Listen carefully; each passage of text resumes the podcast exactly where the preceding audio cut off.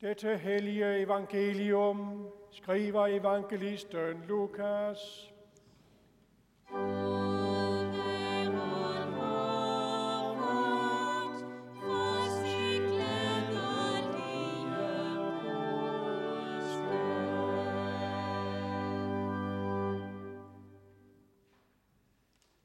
Da Elisabeth var i 6. måned, blev englen Gabriel sendt fra Gud til en by i Galilea, der hedder Nazareth, til en jomfru, der var forlovet med en mand, som hed Josef og var Davids hus.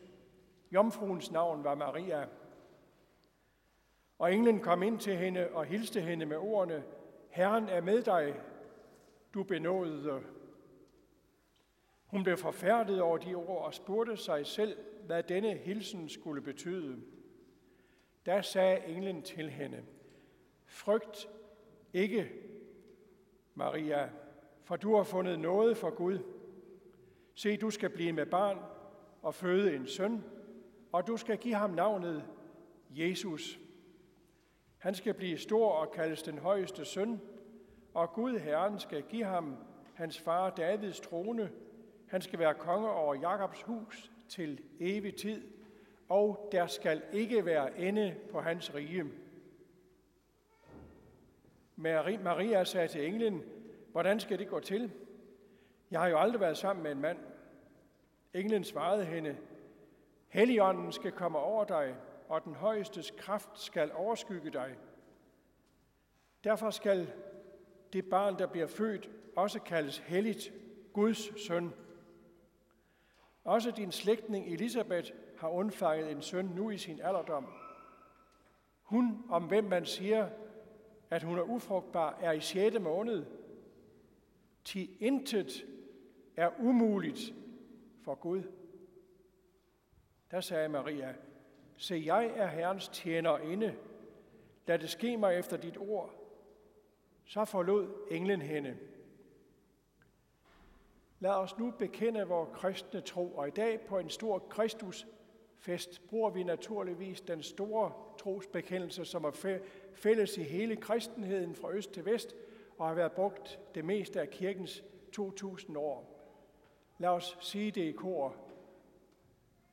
Jeg tror på én Gud, den almægtige Fader, himlens og jordens, alt det synlige og usynlige skaber, og på én Herre, Jesus Kristus, Guds enborne søn, som er født af faderen før alle tider. Gud er Gud, lys er lys, sand Gud er sand Gud, født, ikke skabt, af samme væsen som faderen, med hvem alt er skabt. Som for os mennesker og for vor frelse steg ned fra himlene og blev kød ved Helligånden af Jomfru Maria og blev menneske, som også blev korsfæstet for os under Pontius Pilatus, blev pint og begravet, og opstod på tredje dagen ifølge skrifterne og opfor til himmels, sidder ved faderens højre hånd og skal komme igen i herlighed for at dømme levende og døde, og der skal ikke være ende på hans rige. Og på Helligånden, som er Herre og som levende gør, som udgår fra faderen og fra sønnen, som tilbedes og æres til lige med faderen og sønnen, som har talt ved profeterne, og på en hellig, almindelig og apostolisk kirke. Vi bekender en dåb til søndernes forladelse og forventer de dødes opstandelse og den kommende verdens liv. Amen.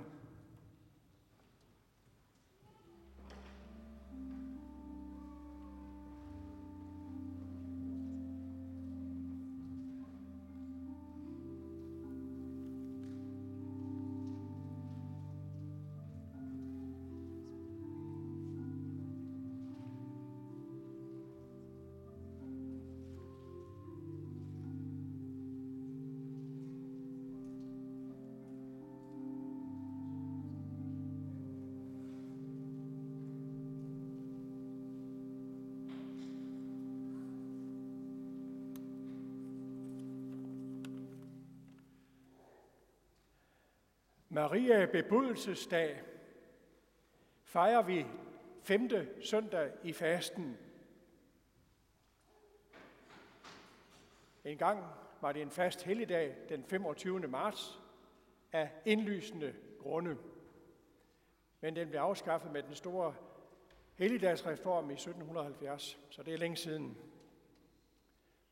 Maria bebudelsesdag har vi som en påmindelse om, at intet er umuligt for Gud. Sådan som englen Gabriel sagde det til Jomfru Maria, da han bebudede Jesu fødsel. Intet er umuligt for Gud. På en måde er det jo helt elementært og lige til. Hvis vi mener noget med at tro på Gud med stort G, så har vi også sagt, at der er ikke noget, han ikke kan. Men på den anden side set er det svært at begribe, og der er også mange ting, der synes at modsige, at intet er umuligt for Gud.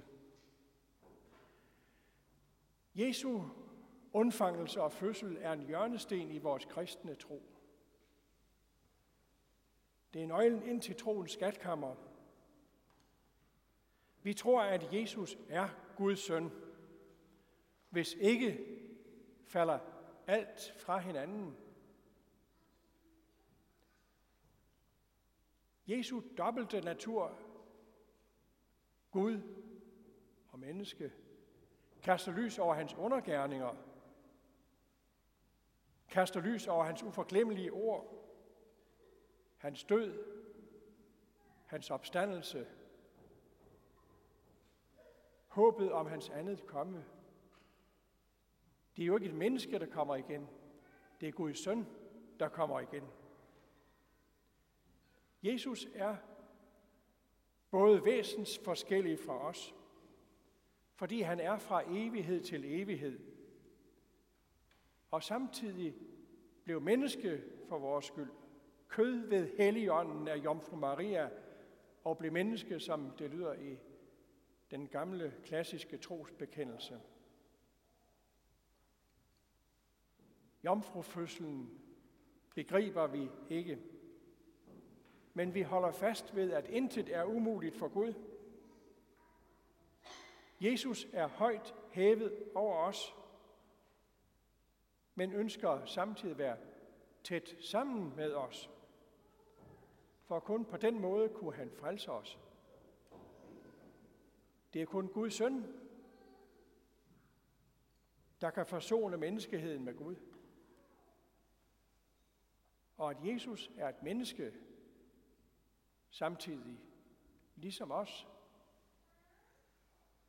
giver os troen på og håbet om at kunne overleve døden. Intet er umuligt for Gud. I vores protestantiske kirker har der været en tendens til at trække på skulderen af Jomfru Marias lydighed og tjeneste. Det er nu ikke en særlig udviklet form for fromhed, snarere tværtimod.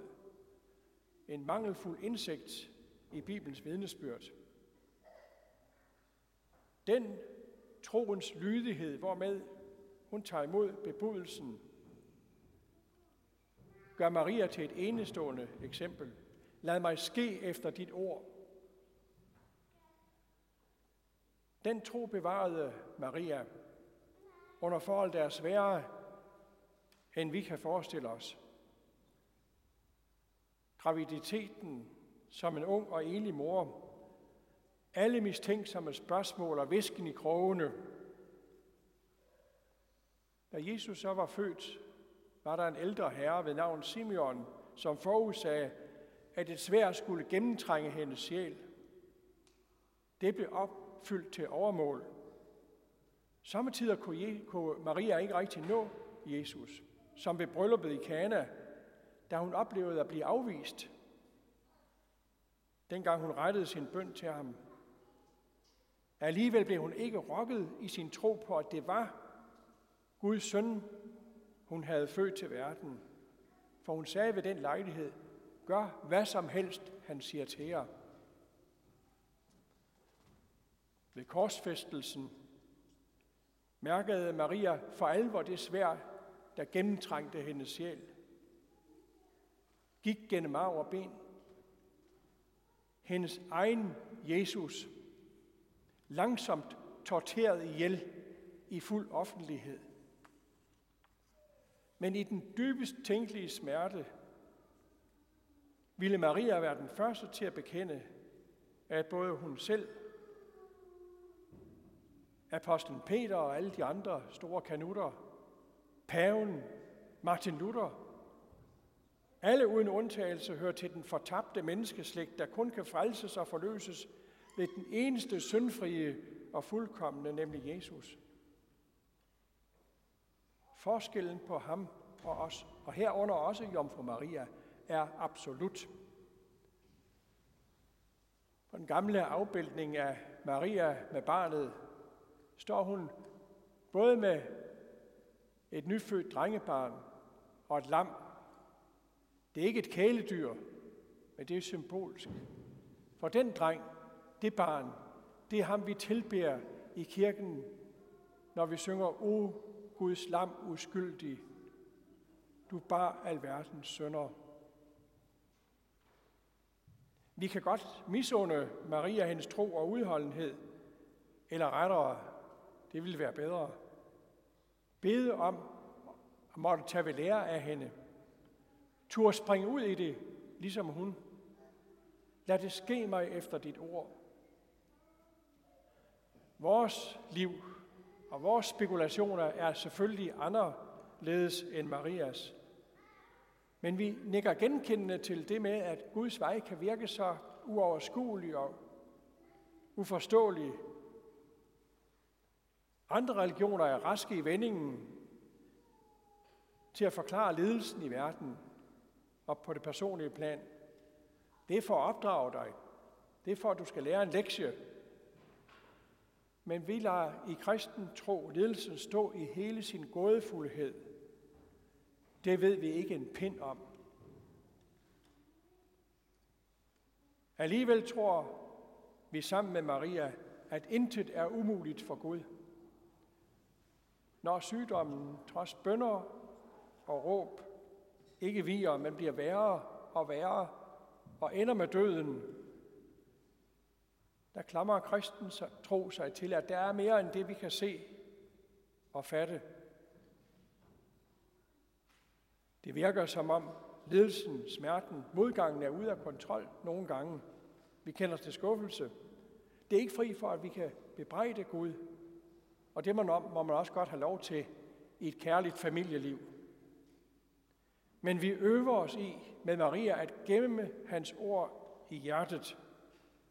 Også når en sky går for solen, og ikke bare glider forbi på et kort øjeblik, men depression og mørke følger, uden at kunne skimte lyset for enden af tunnelen. Herre, jeg har det svært. Og du har ikke fjernet hindringerne for at kunne tro fuldt ud. Men jeg våger at bede, som Maria, lad det ske mig efter dit ord. Vi kunne godt tænke os at erfare troen noget mere sådan slagkraftigt, håndfast. Det må vi også bede om. Alligevel holder vi fast ved at troen på, at for Gud er intet umuligt, og vi kender kun til dårlige erfaringer med opgivning. Jeg læste for et par år siden et interview med øh, den pensionerede teologiprofessor Richard Schröder fra Berlin, som havde oplevet det hele øh, vendingen, opløsningen af jerntæppet osv. Og han siger i det interview, Stalin lukkede kirkerne i Sovjetunionen og gjorde dem til værksteder og kornlager, i DDR rev man kirkerne ned og ville erstatte troen på Gud med troen på mennesket og fremskridtet. Og, siger han, hvad blev resultatet? Det blev for mange tyskere en glædesløs grå hverdag, uden en himmel, uden en personlig skyld, men også uden tilgivelse. I dag kunne vi med rette spørge, hvordan befolkninger lever, hvordan samfund udvikler sig der, hvor halvmålen vejer. Maria bebudelsesdag forkynder, at Gud har realiseret sin tanke om at sætte en ny dagsorden op for verden ved kvindens afkom, sådan som det blev profeteret på søndefaldets dag. Han, der skulle knuse slangens hoved, er kommet og har gjort det. Selv blev han bidt i hælen, men han kunne ikke stanses. Menneskesønnen, Guds søn, Marias søn, begge dele, både søn og menneske, for at realisere Guds store tanke, at frelse den faldende verden og være hos os alle dage ind til verdens ende. Derfor synger vi med Maria vores store glæde ud. Ære være faderen og sønnen og helligånden, som i begyndelsen, således også nu og altid og i al evighed. Amen. Kære Herre Jesus Kristus, dig tilbeder vi som verdens største lyspunkt. Tak, fordi du kom. Tak, fordi du gjorde, hvad der var nødvendigt. Tak, fordi du er den samme til evig tid. Vi påkalder dig og beder dig, at alle vores dage må være levet i troen på dig, i medgang og modgang. Amen. Lad os med apostlen tilønske hinanden. Hvor Herres Jesu Kristi nåde, Guds, vor Fars kærlighed og Helligåndens fællesskab være med os alle. Amen.